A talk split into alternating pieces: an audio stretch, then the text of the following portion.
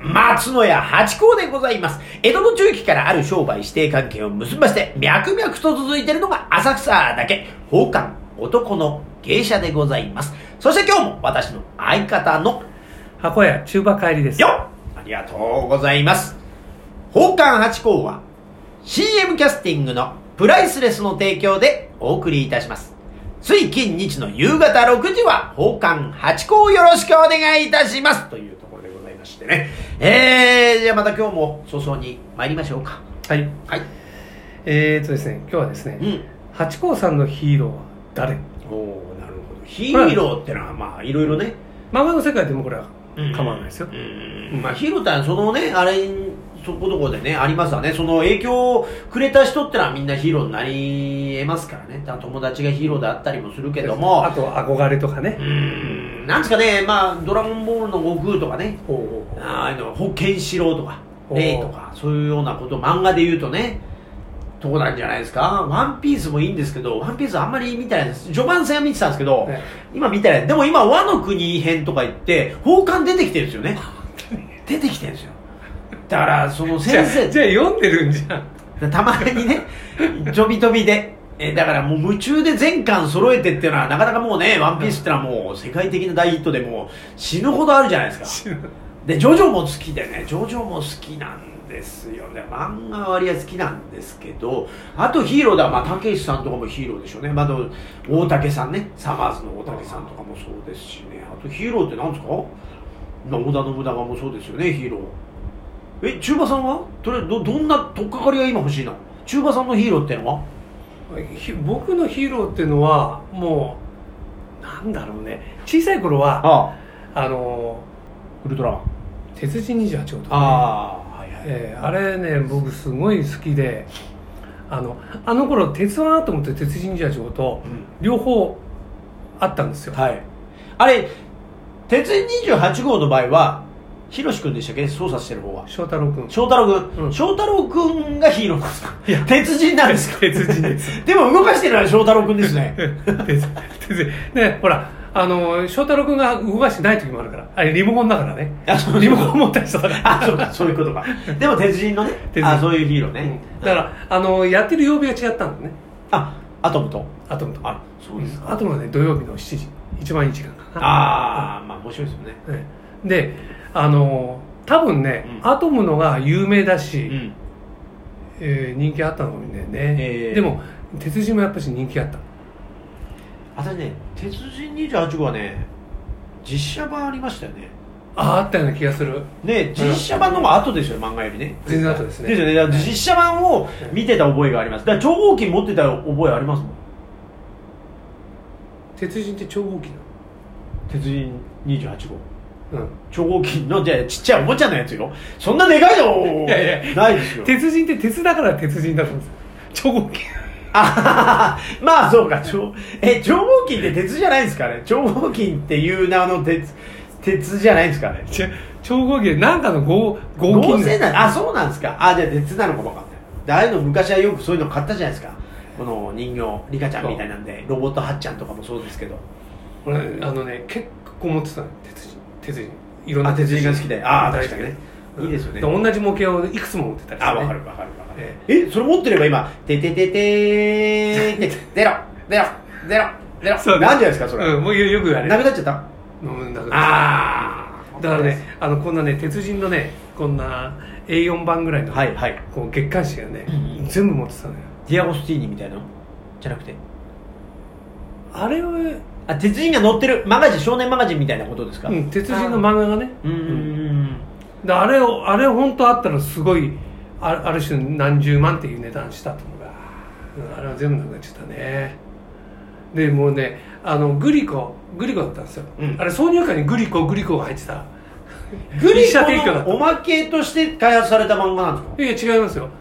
違うんだけどそのほら一社提供だったからあー、なるほど。うん、だから最後にあのそうあのあのオープニングの歌あるじゃないですか、ええそれの最後にグリコグリコグリコって宣伝すしてるごい、押してきちゃうね。すすごごいい、バーター度合いっていううんか、すごいだからグリコのガムとかあに、あのシシー。ーあー、なるほど。ルだからガム食べたいんじゃなくてシール欲しさにガムだ買かってらたそれはねうビックリマンチョコもそうですよあそうだねね結局そういうことになるうんうちのね茶ダンスなんか全部ね鉄人のシーわルかる昔はよく家具に貼りましたねシールをお私も貼ってた今ああいうオタクあるのかしらないでしょないですよね、あのね大家族はあるかもしれないだそうだそうだあのテレビで大家族って言うとなんか割合貼ってありますよねそうだ確かに確かにそうシールは貼りましたなんであれ子供の頃ってシール貼りたいんですかねあれね、まあ、今も先着で貼ってるるけどなんでだろうねねえ本能がね男の子の本能なんなんですかねあれ不思議だなでさあの剥がしてシールっていうやつとさあとほら上からこう爪でやあ、ってそうだ、そうだ、あさの、なんだっけ、あの、ガムのね、あうんの、紙の、そうそうそうそう、ありました、ありました。ういんや、でうまいも、よね 離れて、何回かめくっちゃ、もう一回やってなんてやつそうね。そうで、剥がしきんだけまだいけますから。そうそうそうそう、わかる、わかる、わかる、わかります。それやりました、私うんも。でだから鼻がさこうできてなくてさそうそう。鼻がないとかねないとかありました。そうそうそう。そんなんありましたね。今もあるんですかね、あの、こするやつ。どうなんだろうねねこするやつえ。ねねえ。そのシートとかみたいに絶滅してしまったんでしょうか。 そのシートねねえ。ねえあれもね、まあ今、レコードプレイヤーがないですからね。あそうだねね、だってあのシングル CD もないでしょあのちっちゃいあのあのなんつうのあのなんつうないのねなんつうのあのなアダプターつけてましたよね最初の頃はそれねでねうんあれもないんだもんで最初の頃シングル CD だって縦長でそうパキッと折ってちっちゃい四角にするっていう企画でしたよねそうなんだよねでもああれだよね CD もなそろそろやばいよねそうですねもう MP3 とか配信になっちゃってますからねえだからもう蔦屋さんとかがねえそう辛いことになっちゃうんですよだから減ってますもんねうーんと思ってねだから借りれなくなっちゃって CD とかねそうですよ、ね、そう買うまでではないみたいな失礼な言い方になっちゃうけどあるじゃないですかでもとにかく聞きたいと、 だからあの何プライムビデオとかね、うん、そういうのになってきちゃう、ね、なってきちゃうんですよねねまあいい便利ですけどねだってほら蔦屋さんあのめちゃくちゃあの1週間100円1本100円でめちゃくちゃ安いんだけどあの1日超えた時点でとんでもない額が請求来るっていうあのシステムだから早めに何も1週間借りれるから1週間後に返すなくてもいいのになんか人ってなんでしょうねあれねあ 安心の感そうだ安心感でいやまだあるからなんつってそうするとその日に予定入っちゃって返せなくなっちゃってそうなんですよあれ超えちゃうとだからあのポストができましたもんねできた返すのねであれで助かりましたけど、うんそうそうだからあのね